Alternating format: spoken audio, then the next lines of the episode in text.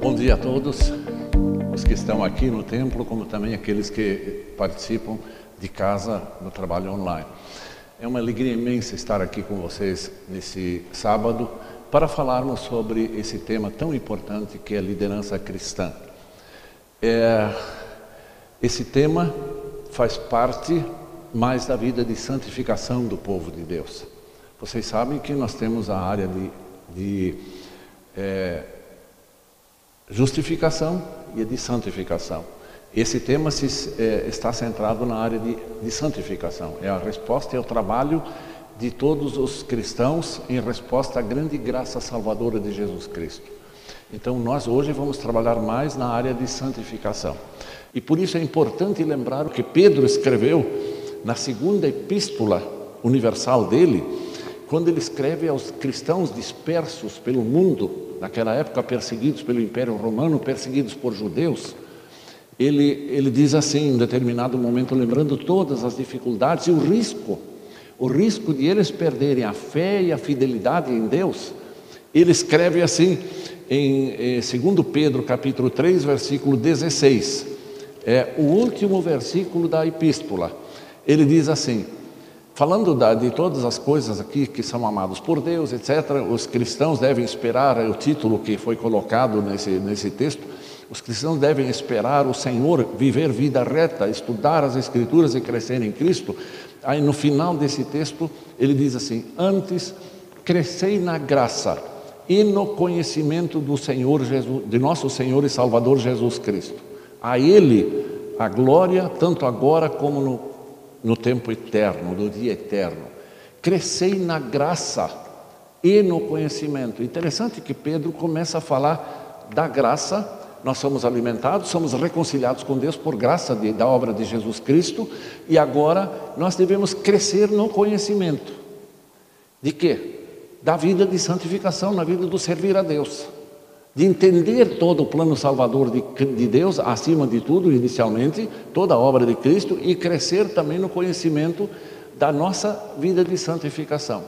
E quando nós olhamos a, a grande comissão de Cristo ao, ao, dar no último tempo da vida dele aqui, visivelmente na terra, ele deu uma grande ordem, uma grande missão aos cristãos, a partir dos discípulos e por extensão a, toda, a todos os cristãos de todos os tempos, vocês lembram a grande comissão que ele deu?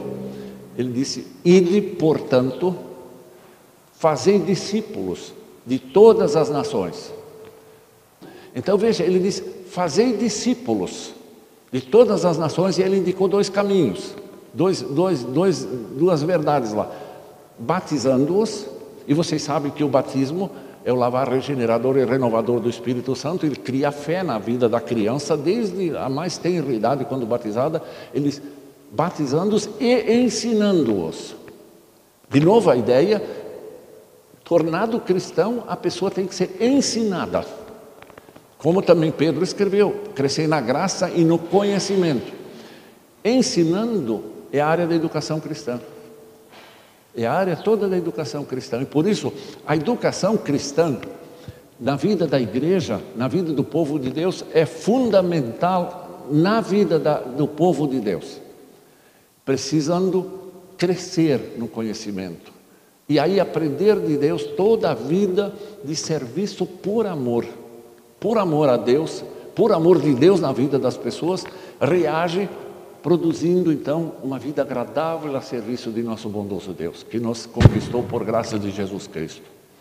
Então, essa é a base introdutória que nós temos que entender. O que vai decorrer agora nos pensamentos seguintes, nós vamos pressupor que todos conheçam estão bem alimentados com a graça de Deus. Então, é, nós não vamos trabalhar muito essa, essa temática da graça, mas sempre, sempre nos referir à graça, mas não expor exaustivamente a, a, a doutrina da graça de Deus, porque vocês a conhecem, né, pelo Evangelho de Deus. Então, nós vamos falar sobre liderança cristã. Essa é a nossa temática. E eu começo dizendo assim: a organização, ou ordem, e liderança fazem parte da criação de Deus, da sociedade e da igreja. É interessante como nós vamos ver toda desde o momento da criação, Deus criou tudo em ordem e estabeleceu liderança.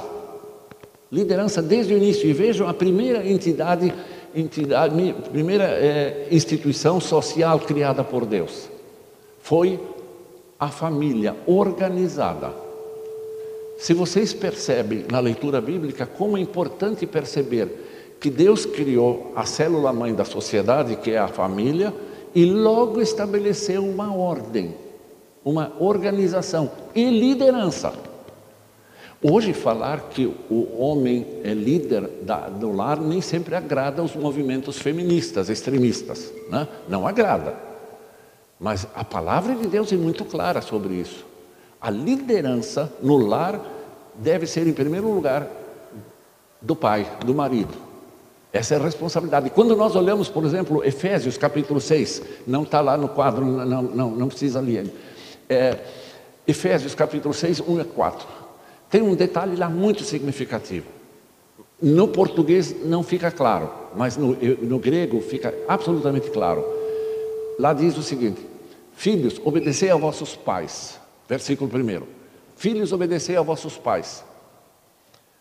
Que é uma boa coisa, né? Fala lá. E ali, e no final, no versículo 4 daquele trechinho, no versículo 4 diz: Vós, pais, criai vossos filhos na doutrina e administração do Senhor. Vocês conhecem o texto. Primeiro, filhos, obedecei a vossos pais. Pais, ali o grego é pai e mãe, é o conjunto pai e mãe. Então, ali está dizendo: obedeçam aos vossos pais, que é o pai e mãe em casa. No quarto versículo, quando ele diz: Vós, pais, criai vossos filhos na doutrina e administração do Senhor, o termo grego é outro para pais. E sabe qual é o termo grego lá? É vós, pais, homens. O termo grego é para os homens. É, está bem claro lá, pateres, no grego lá é, pais, homens, assumam a responsabilidade de criar vossos filhos na doutrina e anunciação do Senhor. Os sacerdotes do lar. E todo o processo da, da, da, organização da família está nessa organização, sem diminuição da importância do valor das mães, das mulheres, das esposas, por causa de uma organização. E quantas vezes eu já fui solicitado para não ler o texto o texto no casamento, nos casamentos que a gente oficiava lá em Florianópolis, quando tem aquele texto, vós sejais submissas aos maridos, lembra aquele texto? Eu recebi em vários casamentos a solicitação no dia anterior, pastor, não lê esse texto. Por quê? Não entenderam o propósito do texto, não entenderam o que significa lá submissas. Em alemão tem uma tradução muito boa. Ele diz lá, é, é Unterordnung. O que, que significa isso? É, há uma or, organização, uma ordem estabelecida por Deus. Liderança. Não é menosprezar a mulher, a esposa, a mãe. É que há uma sequência de, estabelecida por Deus. Por isso que eu coloquei lá, a primeira instituição social é, foi a família organizada. E dali para sempre, todo o texto bíblico fala sempre em lideranças. Sempre. Sempre, sempre. Então, vamos adiante. Olha só o que escreve um autor. O autor é Sidney Oswaldo Ferreira, ele é formado em teologia, filosofia, administração, pós-graduação em filosofia e mestre em teologia pela FCU, eh, Estados Unidos. Pastor, professor, palestrante, escritor, um cristão salvo pela graça e servo do amor, ele se identifica. Ele diz assim lá: Deus não trabalha desordenadamente. Deus é um Deus de ordem e de princípios. Em toda a sua criação encontramos essa sabedoria, revelando a grandeza do caráter divino, que estabelece a ordem para que haja o equilíbrio. Deus abomina a falta de ordem, porque Deus não é Deus de confusão. Já sempre lembrando a liderança. E aí, Deus sempre deu instruções exatas para a execução de seus planos e vontades, exigindo dos seus cooperadores devida ordem para que a missão não fosse de modo algum prejudicada. Tudo, porém, seja feito com decência e ordem. A, a missão, a, a, o trabalho de Deus no mundo, Deus estabelece que seja feito com ordem. para que atinja seus objetivos. E aí vejam mais um pensamento, mais um pensamento. A ordem gera o quê? O que, que gera ordem? A ordem gera disciplina, controle, progresso, sucesso e excelência. Deus é claro sobre esses assuntos. Querem ver alguns textos bíblicos? Só citando alguns textos bíblicos para que se tenha clara, claro conhecimento de que a ordem, a liderança é instituição divina. Veja o, vers, o primeiro versículo. Em cada sábado, em cada sábado, Arão, lembra o personagem do Antigo Testamento? Arão que estava junto com Moisés, lá lembra a história? Arão o porá em ordem perante o Senhor, continuamente da parte dos filhos de Israel, por aliança perpétua. Aliança perpétua, ordem. Arão foi encarregado por Deus de estabelecer ordem. Versículo seguinte, por favor. Ali diz assim, é de Tito, capítulo 1, versículo 5. Por essa causa te dei em Creta, te deixei em Creta, Paulo escrevendo a Tito. Te deixei em Creta, para que pusesses em ordem as coisas restantes bem como em cada cidade constituísse presbíteros conforme as, prescrevi. Lideranças, ordem, liderança. Está lá bem claro nesse texto.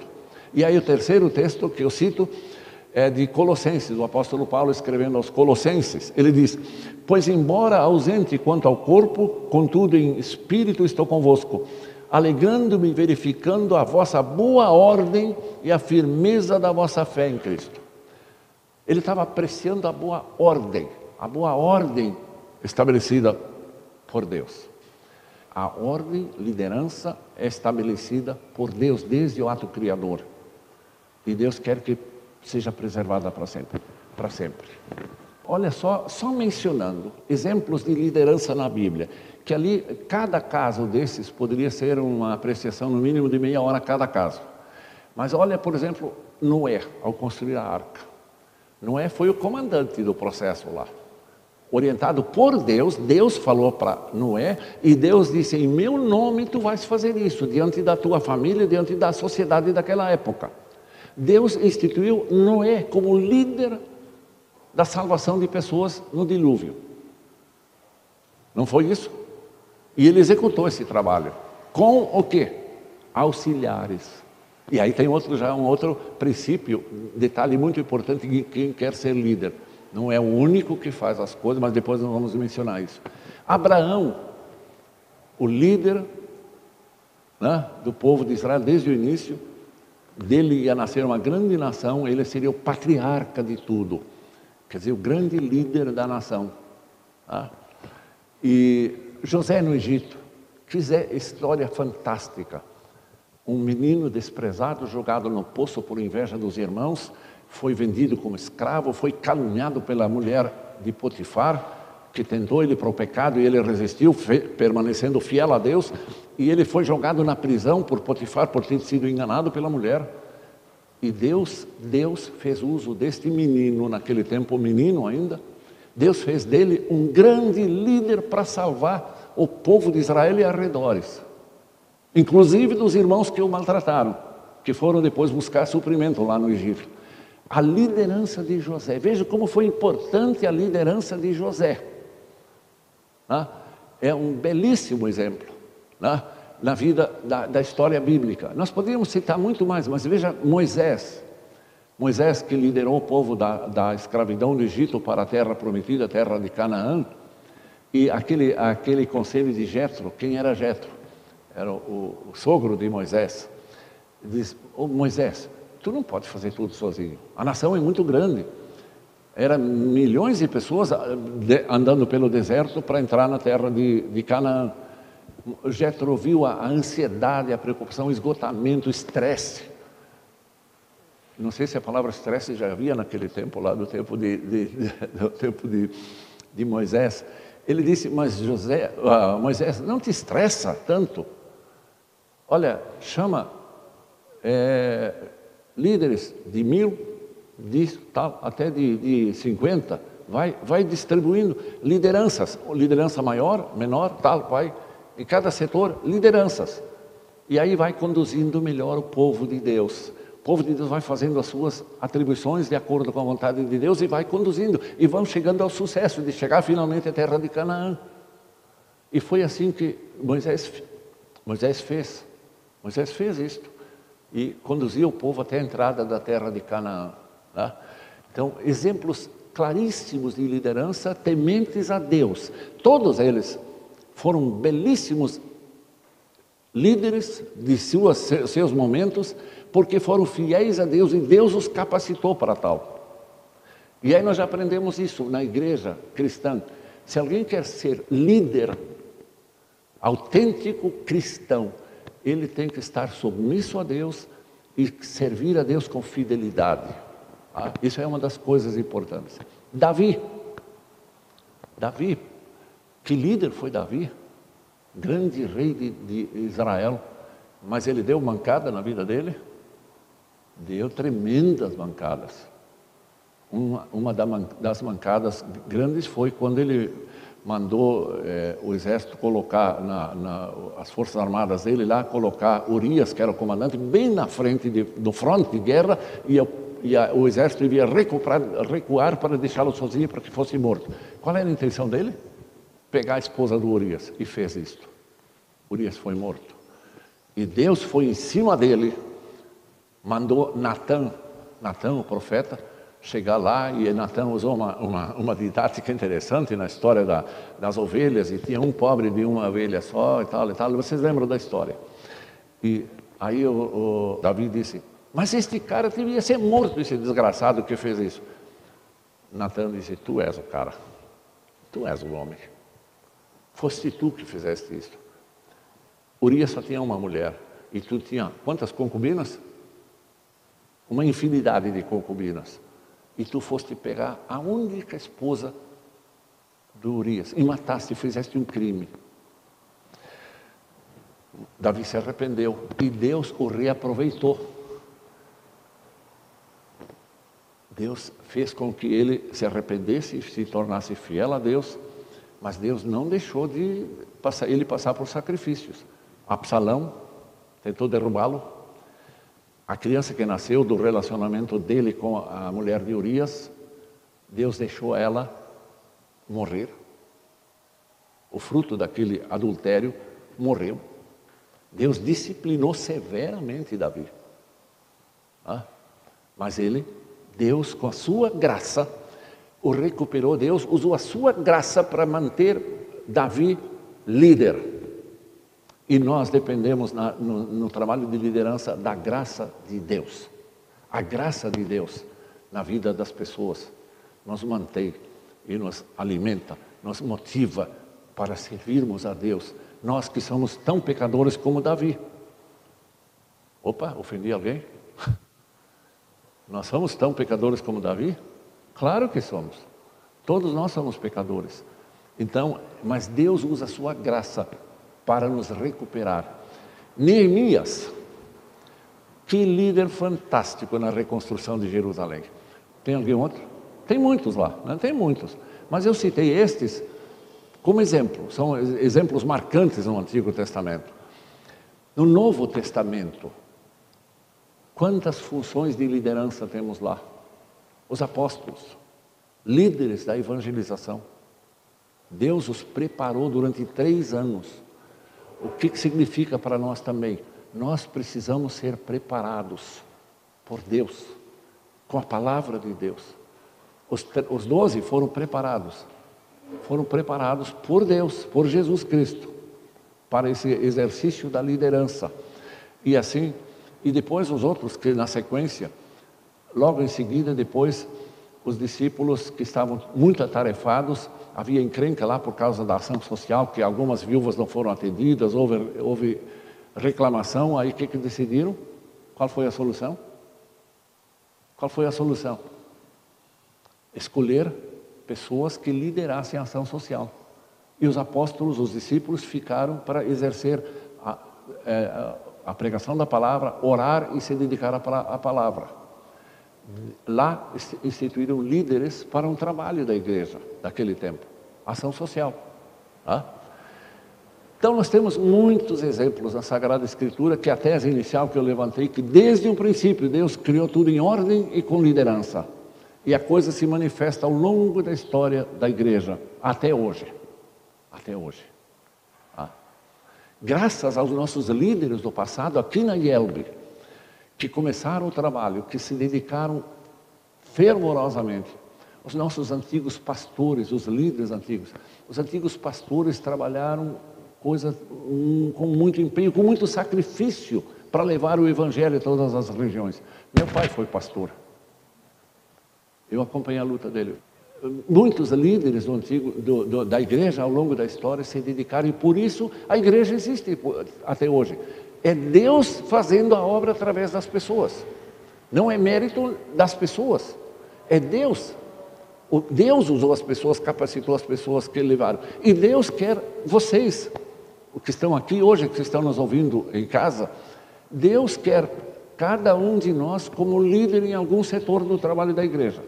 Tudo visando os objetivos da igreja, não objetivos pessoais, não outros objetivos, é objetivos do trabalho da igreja, do, do Senhor Jesus. Ah? Vamos adiante.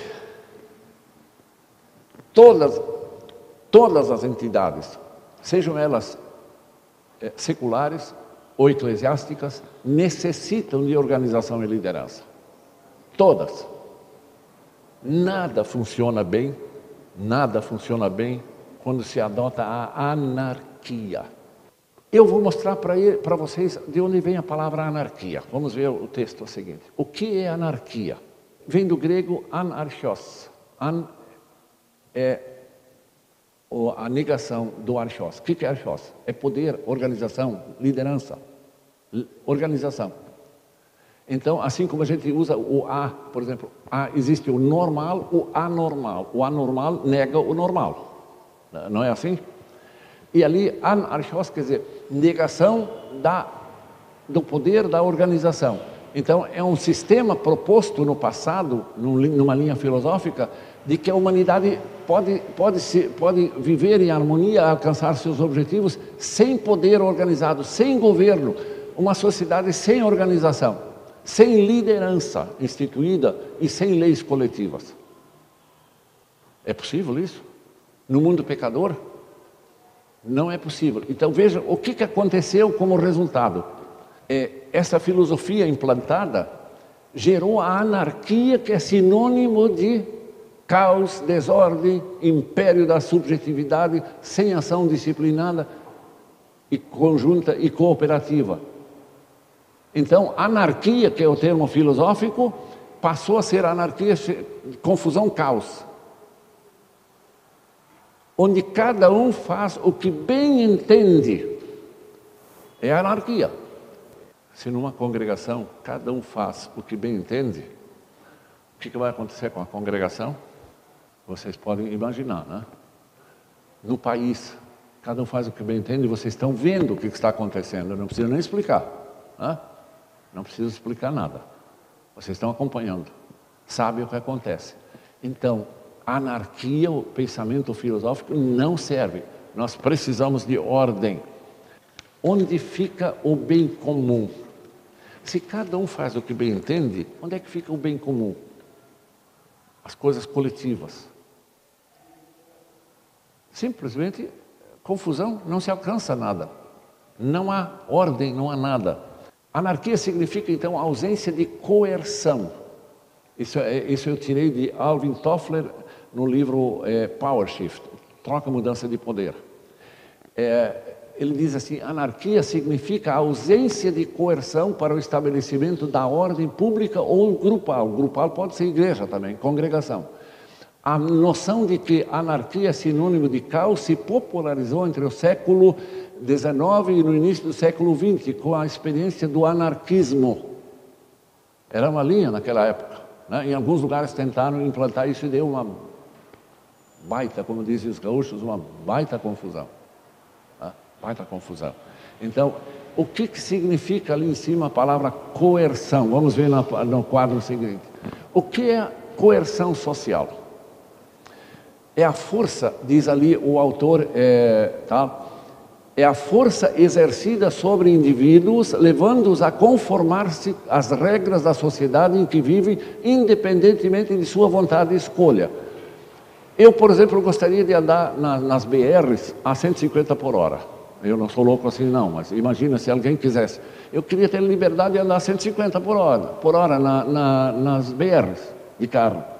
Mas a lei diz assim: máximo 100, máximo 80, em alguns lugares, máximo 60, em alguns lugares. É uma imposição, uma coerção é para o bem da coletividade. A coerção, então, é uma força exercida sobre indivíduos, por leis estabelecidas, por princípios, por, por eh, coisas organizadas. Sempre deve visar o bem. Ah? Aí os comentários. Pastores e congregações filiadas à IELB. A pergunta que eu faço. O que é necessário para que haja unidade e ordem na IELB? Por que, que os pastores subscrevem o livro de concórdia? Para, em primeiro lugar, ter unidade de fé e doutrina. Por que, que nós temos uma liturgia? Primeiro, porque a liturgia nossa de culto, ela está lá na liturgia é, as coisas importantes que não pode faltar num culto. Infelizmente, hoje, em algumas congregações, se ignora alguns pontos importantes, até a confissão e a absolvição de pecados. A identidade da igreja é aquela ordem instituída, doutrina pura, de acordo com a palavra, liturgias e, e etc. Os propósitos.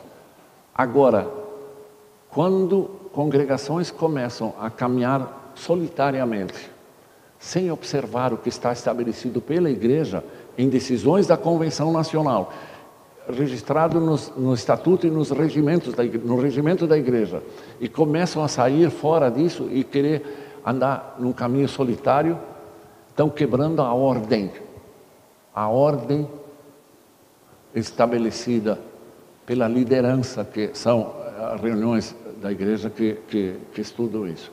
Então veja como isso é sério no trabalho da igreja. Líderes de igreja têm que pautar suas atividades naquilo que está estabelecido doutrinariamente, doutrinariamente e também na ordem de funcionamento. Então, vocês como líderes sempre têm que pautar a vossa manifestação, vossa ação nessa questão. O que é a IELB? Ela tem doutrina, tem ordem de funcionamento. Se alguém não concorda com algum, de, algum item de, de, organização da IELB, o que, que ele deve fazer? Não transgredir, mas encaminhar via moção, via proposta de qualquer natureza, uma mudança, um aperfeiçoamento daquilo que ele acha que não está funcionando bem, que não é adequado. Então, mas nunca provocar um caos, uma anarquia, no Senhor lembro de caos, transgredindo e fazendo outras coisas, saindo da, da unidade e saindo da identidade da igreja. Ah?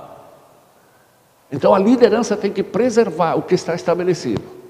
Se não concorda, faça propostas para os, uh, uh, os órgãos competentes.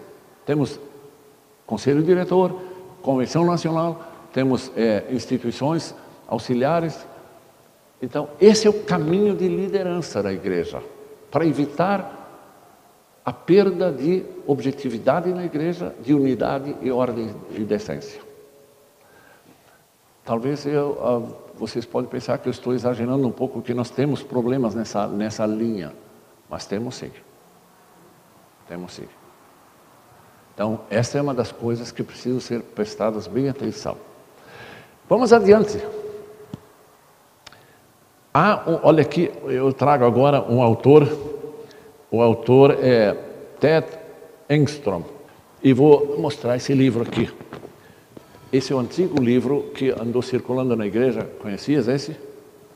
Como se forma um líder cristão, Ted Engstrom, é traduzido esse aqui foi publicado em, foi, ele foi escrito em inglês em 1970 alguma coisa, traduzido para português em 1981. 1981.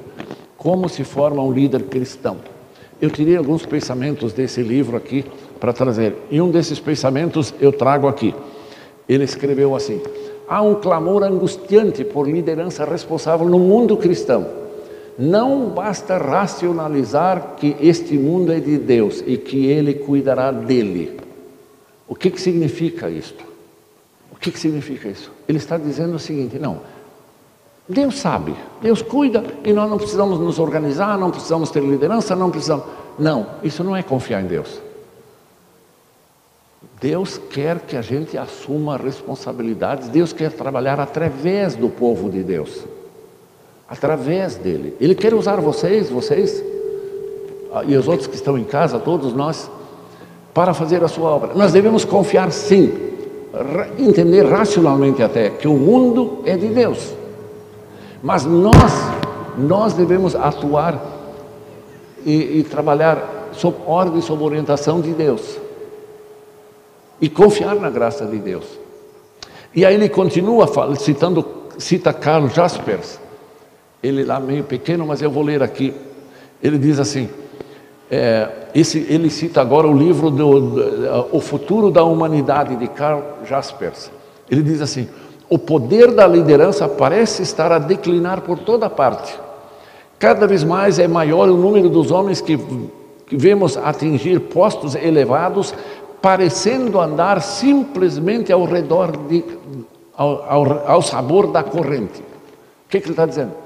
O mundo está indo, está indo, está navegando rio abaixo e as, as, lideranças não assumem sua posição e embarcam na onda e vão indo e não, não são mais líderes de corrigir, de encaminhar, de solucionar problemas. Tem uma, uma, uma frase em francês, laissez-faire. Alguém já ouviu essa frase, essa palavra? laissez-faire. Deixar como está para ver como fica. Isso é ser líder? Não é ser líder. É se acomodar à situação. E a situação pode ser péssima. Então a pessoa vai, vai, vai. E isso é uma denúncia de Carlos Jaspers.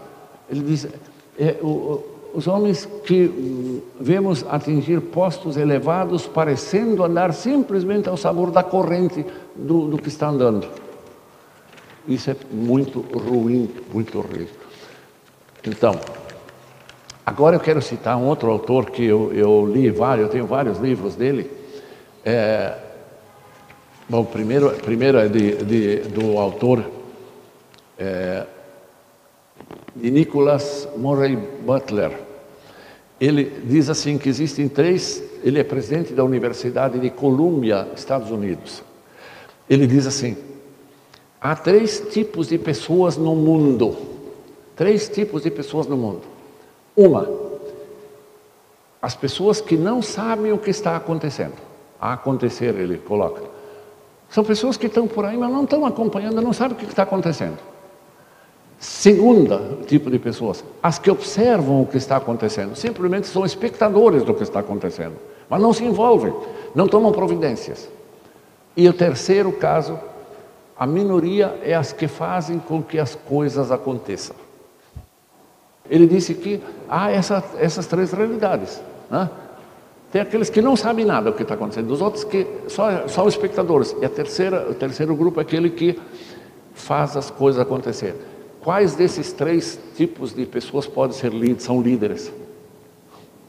É evidente, né? Então, essa é uma realidade. Então, a primeira parte da minha exposição aqui é mostrar Primeiro, Deus criou tudo em ordem e quer liderança. E aí, a análise do que está acontecendo.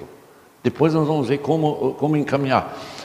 Deus quer que vocês aqui, os que estão em casa, sejam de fato pessoas que façam a diferença. Tá? Que façam a diferença na vida da igreja. Tá? Olha o que aí o, o Albert Einstein, vocês sabem de quem eu estou falando, né? Albert Einstein é conhecido na ciência toda. Albert Einstein, Einstein fala da, de crises e dificuldades que imobilizam e inibem lideranças. Veja o que, que ele diz. Diz assim: não podemos querer que as coisas mudem se sempre fazemos o mesmo. A crise é a maior bênção que pode acontecer às pessoas e aos países.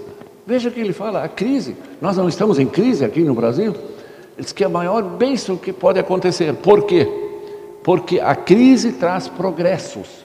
A crise força as pessoas a achar soluções. Entendeu o pensamento dele? E aí ele diz assim: a criatividade nasce da angústia, assim como o dia nasce da noite escura. É na crise que nascem os inventos.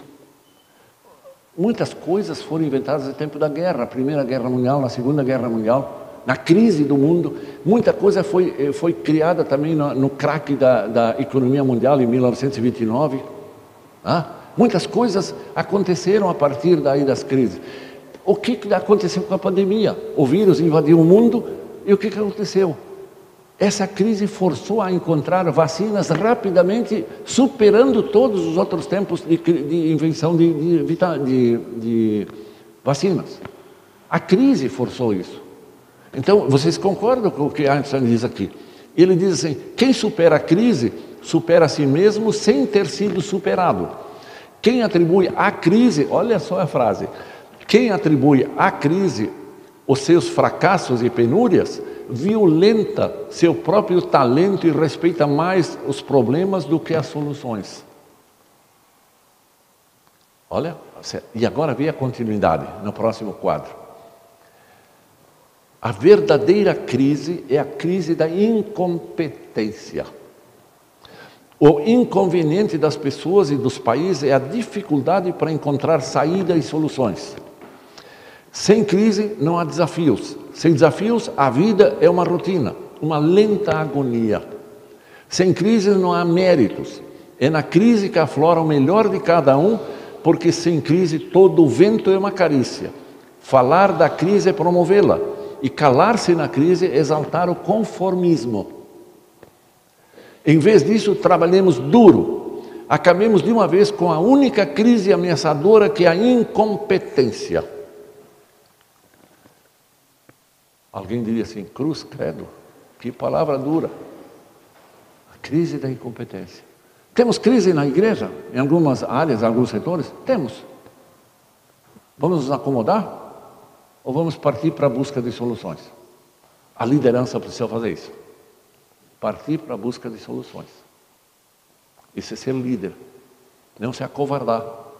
Não se acomodar. Não fugir da raia. Não é muito pesada essa frase de Einstein? Muito pesada, bastante acusadora, né? Muito acusadora. Alvin Toffler, americano, que é autor de vários livros, entre eles Choque do Futuro, Terceira Onda, Power Shift, entrevistado em Porto Alegre alguns anos atrás, ele é americano. Ele foi entrevistado em Porto Alegre sobre as graves crises mundiais. Eu estou lendo ali graves crises mundiais da atualidade, entre elas corrupção, etc., todos os desvios, declarou que a mais prejudicial e inibidora dessas, dessas crises é a ausência de autênticos, competentes e confiáveis líderes locais. Falta ausência de líderes nacionais e mundiais. Não há confiança porque não há regras claras, definidas e estáveis pois elas geralmente são casuísticas e são mudadas de acordo com os interesses subjetivos de pessoas e de grupos. O que, nós vemos no nosso país? Quando a justiça julga, como disse um dos ministros, eu não vou dizer nome, não, também não vou me posicionar esquerda, direita, nada disso. Perguntaram para o ministro por que, que vocês tomaram tal decisão, mas na, na, na legislação diz contrário.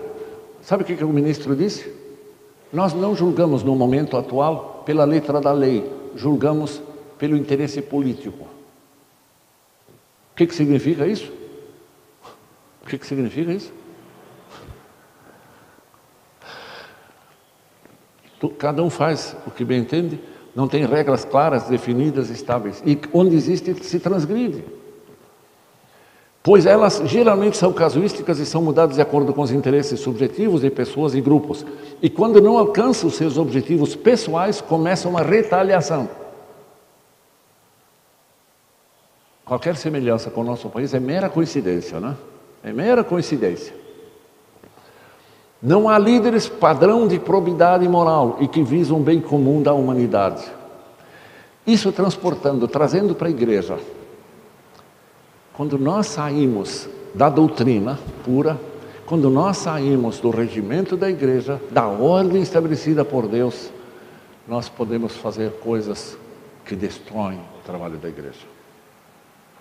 Cria atritos, cria confusão, cria abandonos, perde-se aquela, aquela presença marcante na vida da, da sociedade brasileira, como a igreja autêntica que está aí para anunciar a salvação em Cristo. Isso é, é lamentável quando isso acontece. Agora vamos para um quadro com o título Realidade da IELB. Nós vamos chegando cada vez mais perto agora para. Eu, eu fiz, estou traçando primeiro um quadro assim mais amplo. E eu faço uma pergunta.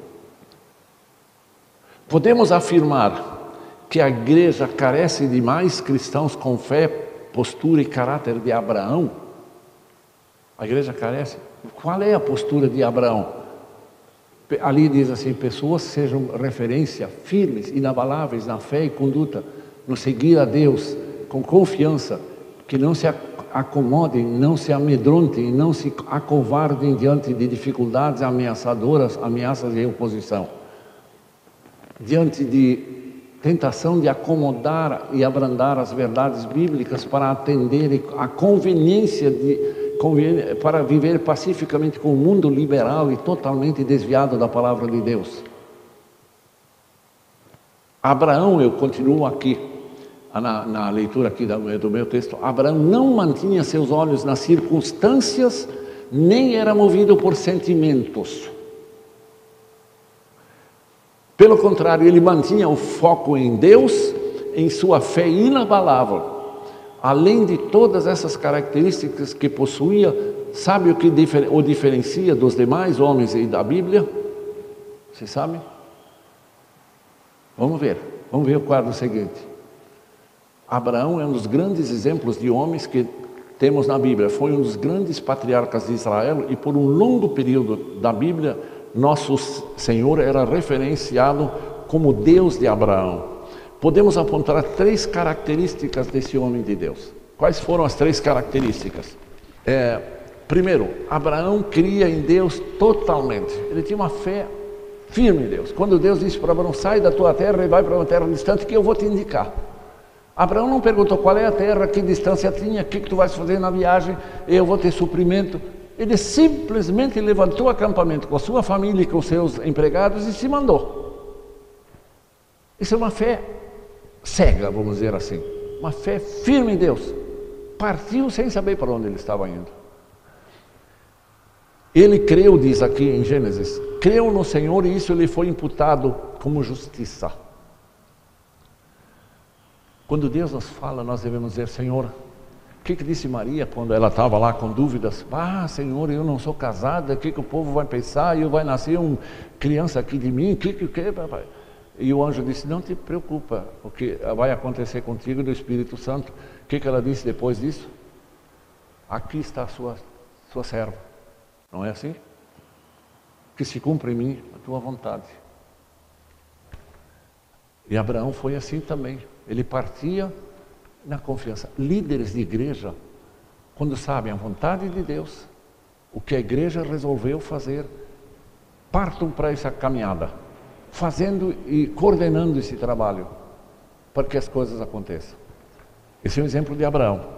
Segundo ponto de Abraão: Abraão estabelecia o reino de Deus por, por onde passava. O grande problema de, de, Abraão era estabelecendo isso. Diz assim o texto de Gênesis 12, 7. Apareceu o Senhor a Abraão e lhe disse: Darei a tua descendência a essa terra. Ali edificou Abraão um altar ao Senhor que lhe aparecera. Imediatamente, quando Deus falou, Eu vou te dar a terra nova lá, Abraão construiu um altar para honrar Deus. E onde ele andava, ele fazia isso. Nossa vida, nossa caminhada, individual, como na família, como congregação, como, como cidadãos do, da, brasileiros. Onde nós andamos como líderes de igreja, nós devemos estabelecer sempre um testemunho a respeito do reino de Deus. O reino de Deus. Terceiro ponto de Abraão. Era grato a Deus e proativo para contribuir sempre com, as, com o que Deus estava propondo. E o texto diz assim: E de tudo lhe deu Abraão o dízimo de tudo. Gênesis 14, 20b. É a primeira referência ao dízimo, sabia? Naquele versículo. Primeira referência ao dízimo. Foi Abraão que, andando, porque ele foi abençoado, recebeu uma tarefa de Deus, ele foi indo e começou a dar o dízimo para esse trabalho. Interessante, ele não tinha ordem para fazer isso. Primeira referência do dízimo. Voluntariamente ele fez isso. Líder, conceito. Então, é, eu vou botar alguns conceitos que eu colhi de literatura. Por favor, o quadro. Primeiro, o que eu gosto muito. Muito curto, muito objetivo. Líder é aquele que faz as coisas acontecer. Ele faz as coisas acontecer. Hã? Olha outro, outro pensador, Astumiro Romais, que é um dos nossos pastores, lembram dele? Astumiro Romais. Ele escreveu num livro dado, um, do trabalho que ele fez, ele disse assim: liderança é a arte de mobilizar os outros para que, que, para que queiram lutar por aspirações compartilhadas. Queiram, ele botou lá, eu faço destaque.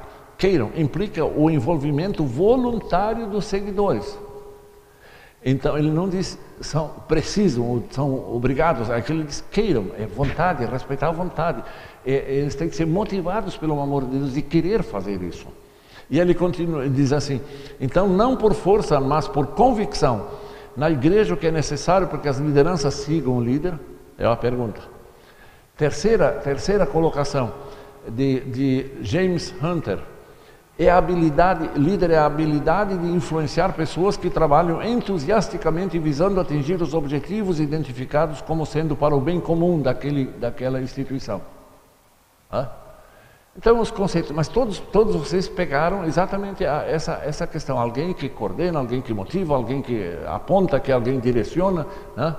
Então, essas são as coisas. Então vocês como líderes procuram é, entender sempre essas, essa, é, é, o conceito de liderança.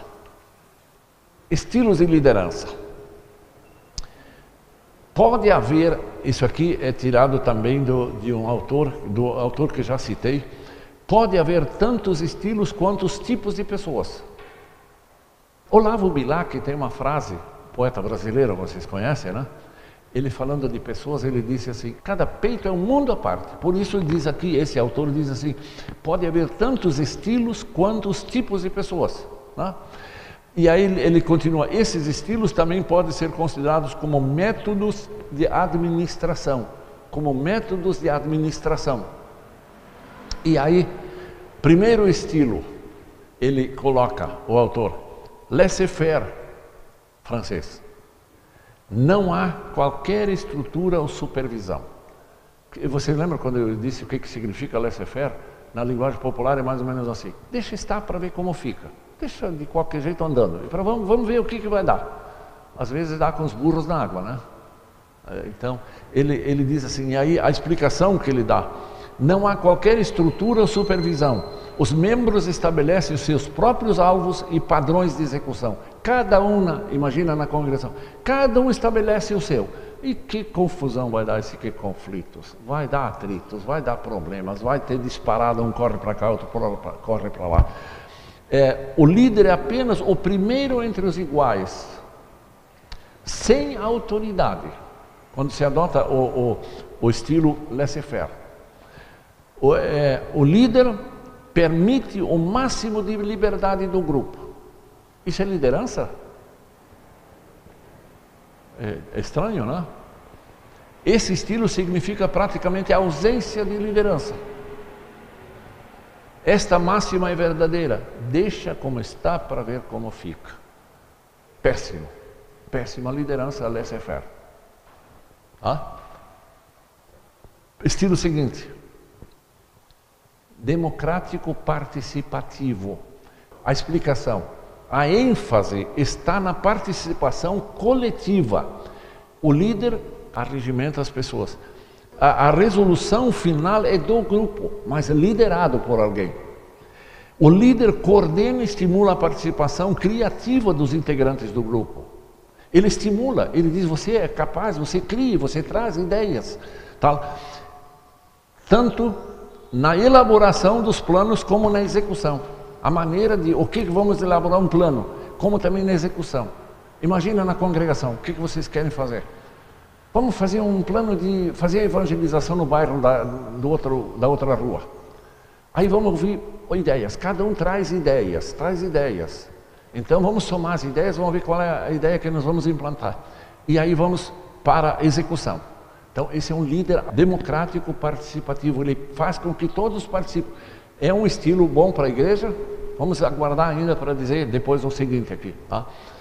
Esse estilo promove a responsabilidade de todos num propósito comum e partilhado.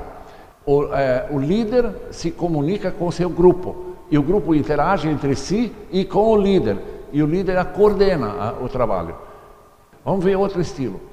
Autocrático benevolente. É outro o que o livro apresenta. Autocrático benevolente. Qual é a característica ali? Eu vou ler caracterizado pela preocupação paternal do líder pelas pessoas que lidera. Assume a função paternal. Esse estilo paternalístico, ele se identifica com o grupo, o líder se identifica com o grupo. A preocupação é deixar o grupo feliz e contente, sem ter a preocupação de que o que está sendo feito é para o bem e o progresso da instituição que coordena. Ele não quer saber se é para o bem ou para o Ele deixa cada um, eh, coordena lá os interesses, chega a um, a um consenso comum, mas não se preocupa se isso é para o bem ou para o mal da pessoa. Ele não faz essa análise. É um bom, é um bom líder? Olha, veja que, que, tipo de lideranças. Isso identifica em alguns lugares. Nós podemos encontrar tipos dessas lideranças em muitos lugares. Né? Agora vem o líder autocrático burocrático. Este aqui eu acho que é pesado. Vamos lá. Bem. Aqui o líder comanda o, o seu grupo. Né? Ele emite as, as ordens e é assim que vai ser. E não dá chance para ninguém. Então veja a explicação desse, desse líder autocrático agora. É o posto do democrático, estilo de uma regra só. De quem é essa regra única? É dele, não é do grupo. Não é o grupo que, que cria, eh, não propõe, não faz nada. Geralmente se apresenta como carismático. Carismático, eu sou iluminado por Deus e vocês têm que me ouvir. Eu fui iluminado por Deus. É o único iluminado por Deus na instituição. Um grupo dominado por um, um desses líderes sofre inibição. O que, que é inibição? tira a, a, a, vontade de participar, de reagir, de, de, de inibição. E aí ele continua explicando o autor. Ele diz assim: pois considera que ele é o único que sabe as coisas. É o único que sabe as coisas. E ninguém pode encaminhar uma ideia, uma atividade sem a autorização dele. Eu sou o poderoso chefão. E vocês têm que me obedecer. Essa, essa é a característica do líder autocrático burocrático. Filósofo francês Montesquieu. Vocês sabem, alguém já leu alguma coisa sobre Montesquieu? Ele é, é da filósofo da pré-revolução francesa, lá do passado. Ele diz assim: toda pessoa, ele fala de toda pessoa que tem o poder tende a abusar de, dele, do poder. Isso significa ele se sente empoderado e agora ele vai usar esse poder ao extremo. Ele abusa do poder, ele domina e comanda arbitrariamente. Foi o filósofo francês Montesquieu, lá de longe do passado. E veja o que Provérbios fala na Bíblia. Olha só, a grandeza, a grandeza de um rei depende do número de pessoas que ele governa, mas sem elas ele não é nada. Imagina um rei que não sabe é, é, coordenar e somar o povo, opiniões, etc, etc, participação inteligente de todo mundo. O rei é nada, porque ele vai cair lá adiante. Ele não tem apoio, não tem nada.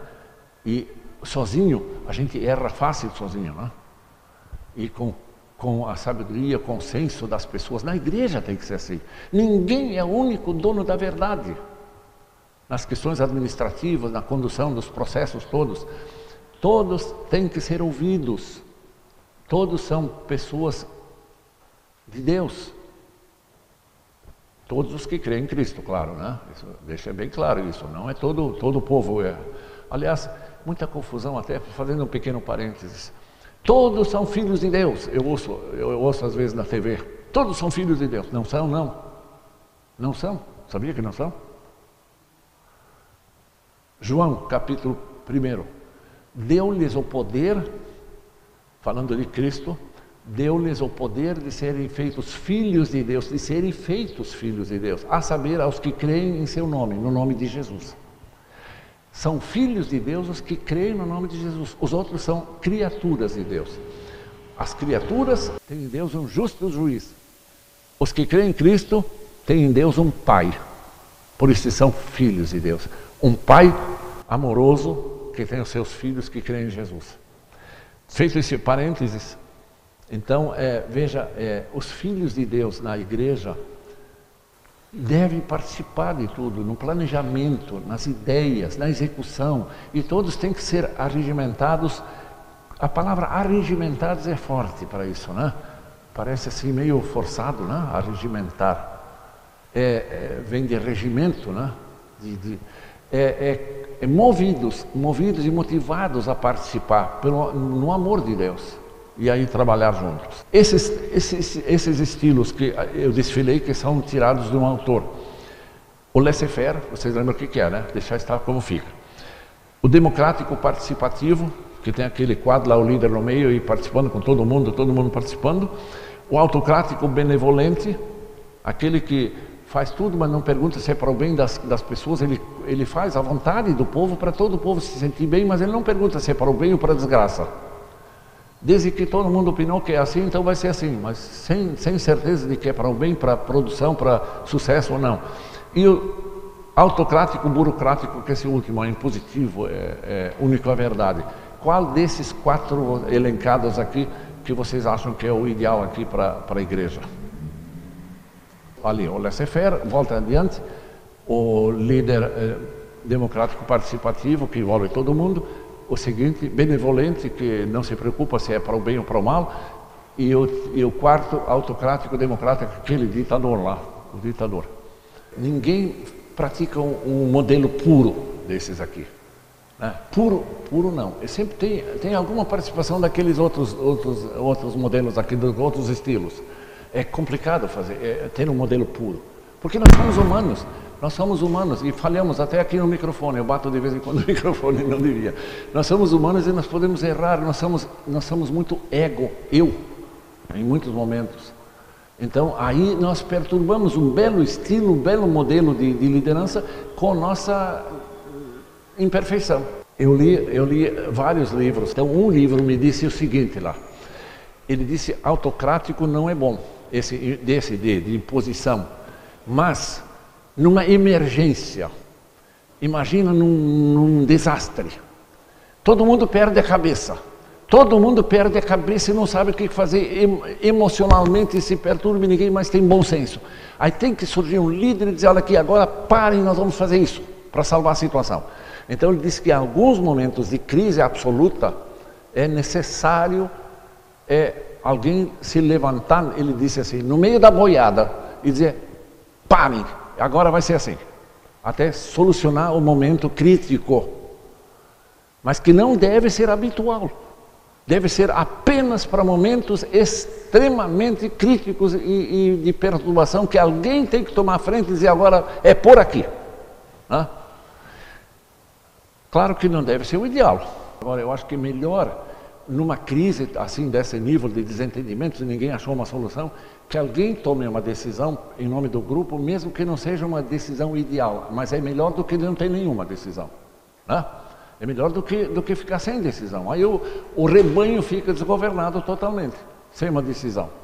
Então, veja que nós temos mais ou menos um ideal que de cada, de cada modelo, de cada estilo, se pode tomar algumas coisas e, e, e usar em momentos adequados, né? Cada momento exige isso. E, e, e aí tem que se buscar sempre a coisa melhor para o grupo, no caso agora, igreja. Tá? Voltar ao benevolente lá, é, é, o, que, o que um autor escreve sobre o benevolente. Olha só lá. O benevolente ele caracteriza o seguinte: caracterizado pela preocupação paternal do líder pelas pessoas que lidera, estilo paternalístico.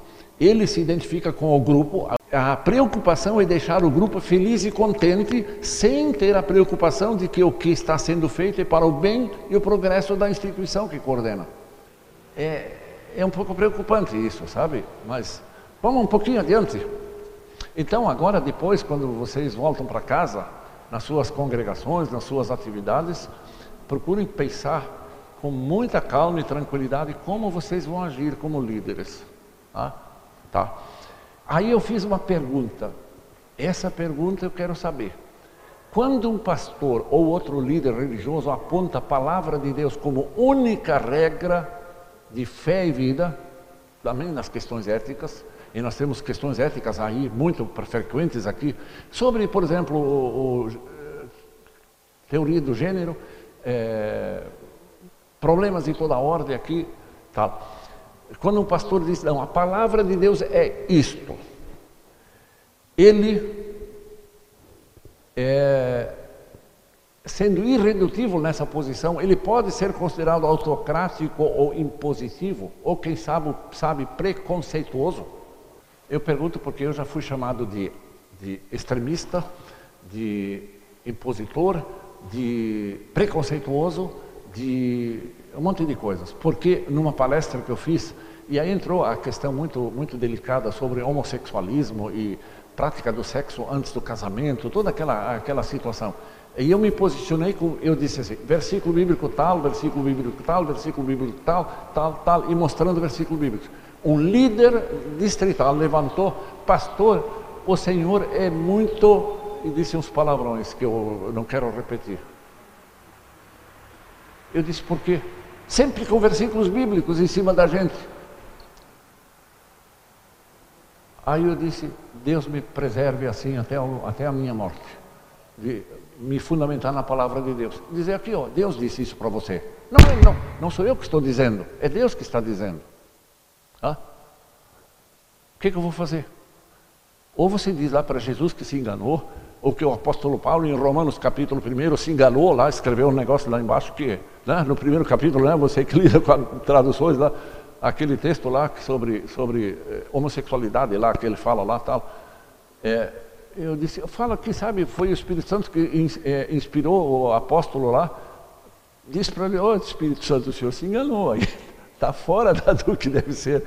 Então, eu sou radical, a palavra radical fui usado, foi chamado de radical também radical, porque se fundamentei, eu me fundamentei na palavra de Deus.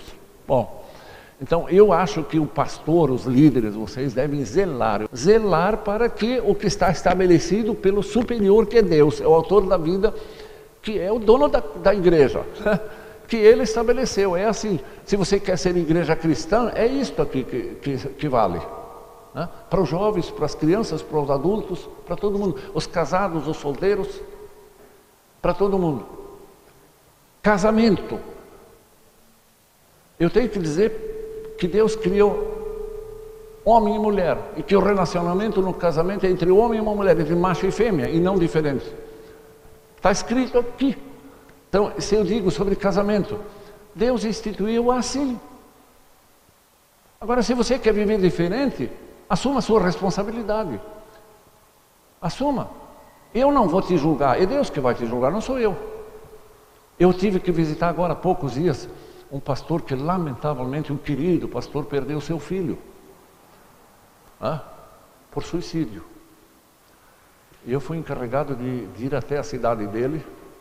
Eu fui lá sentar com ele para consolá-lo e eu, tal, conversar com ele. Ele me perguntou, colega, citou meu nome, Onde está meu filho hoje? No céu ou no inferno? Eu disse: Olha, eu não vim aqui para ser juiz do teu filho. Eu não vim aqui. Eu vim aqui hoje para te consolar, para tu não, não desanimar no, no, teu ministério, ele já é emérito, mas no teu trabalho de, de cristão, eu não vim aqui, eu não vim aqui para isso. É muito delicado. Né? Bom, aí nós oramos, ele se, ele se conformou. São coisas que nós não podemos julgar e tem momentos que não pode dizer. Deus, Deus disse aqui que quem se suicida está no inferno. Tem momentos que eu tenho que cuidar da alma daquele que está sofrendo ali. Né? Ele, a lei já estava lá pesando sobre ele. Né? Então, naquele momento, ele precisava ouvir uma palavra de conforto da graça de Deus na vida dele. Né?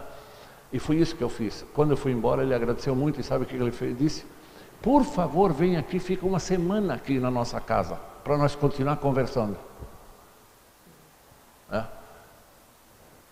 Bom, mas a palavra de Deus é soberana. O autor é Deus. É Ele que sabe o que precisamos. Ah. E Ele disse o que nós devemos anunciar. Ele disse através de Paulo: Eu não me envergonho do Evangelho de Jesus. Não me envergonho do Evangelho, porque é o poder para a salvação. E este Evangelho eu digo com todas as letras para as pessoas que estão no sofrimento, para animá-las. Mas quando eu percebo que um relutante pecador e afronta, zomba, blasfema contra Deus, eu tenho que apontar a lei para ele. Ele diz, continua assim, para ver onde é que tu vais parar. Hã? É dose, é dose, é dose. A lei, às vezes, é doído para você falar. Mas a pessoa precisa ser conscientizada da sua realidade de pecador da realidade que tem necessidade da graça de Deus. A graça de Deus na vida dela. Por isso, nenhum pastor que fala a palavra de Deus, como está dito lá, ele não é autocrático ou impositivo, a não ser que ele, em questões de é, circunstanciais, ele quer ser juiz e usar um texto como pretexto bíblico lá, né? moralista, legalista. Tá? Qual é a qualificação necessária para que haja um, para que alguém seja um bom líder cristão, que vocês definiram que o melhor dos estilos é o democrático, mas com aproveitamento de ideias dos outros também. Qual é, qual é a qualificação necessária para que alguém seja um bom líder cristão? Qual é a qualificação necessária? O que, que eu falei antes de Abraão, as, as características de Abraão? Hã? Eu acho que seguir aquelas características lá, né? de Abraão. Né? Que nós colocamos um quadro lá, as, as, né? os quatro pontos lá da vida de Abraão. Acima de tudo, ele precisa ser um servo humilde de Deus, reconhecendo que depende de Deus, que ele está a serviço de Deus e promove a honra e a glória de Deus, não dele, nem da instituição é de Deus, acima de tudo. Respeito profundo a palavra de Deus, profunda a palavra de Deus, as pessoas em sua volta. Por que, que nós dizemos nos mandamentos lá? Tem um mandamento. Vamos, vamos a um mandamento. Não furtarás. Como é que começa a explicação lá no catecismo? Quem lembra? Devemos devemos temer e amar a Deus. E aí eh, vem a explicação de como, como isso faz. Alguém que é temente a Deus e ama a Deus, essa é a qualificação inicial básica de um bom líder cristão.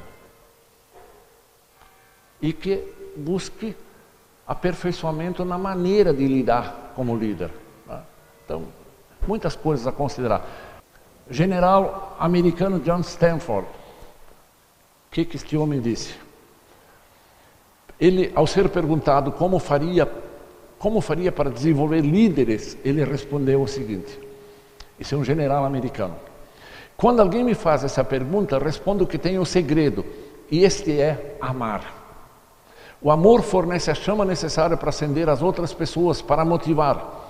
Quem ama, quem não ama, na verdade, não sente o tipo de entusiasmo que ajuda a ir em frente, a liderar os outros e alcançar objetivos. Não conheço nenhuma outra chama, nenhuma outra, uma, outra coisa na vida que seja mais estimulante e mais positiva que o amor. Esse é de James, como é que se pronuncia o nome dele lá? Cruses. No livro O Desafio de Liderança. Desafio de Liderança. Ele cita o general John Stanford. O amor, a qualificação de um líder é o amor de Deus na vida dele, o amor pelos seus irmãos, amor pelo trabalho da igreja, o amor pela própria igreja. Uma manifestação do amor de Deus. E isso vai levá-lo a entender e buscar é, mais aperfeiçoamento para cada vez fazer o trabalho de liderança melhor. Eu digo intervalo. Que horas nós voltamos?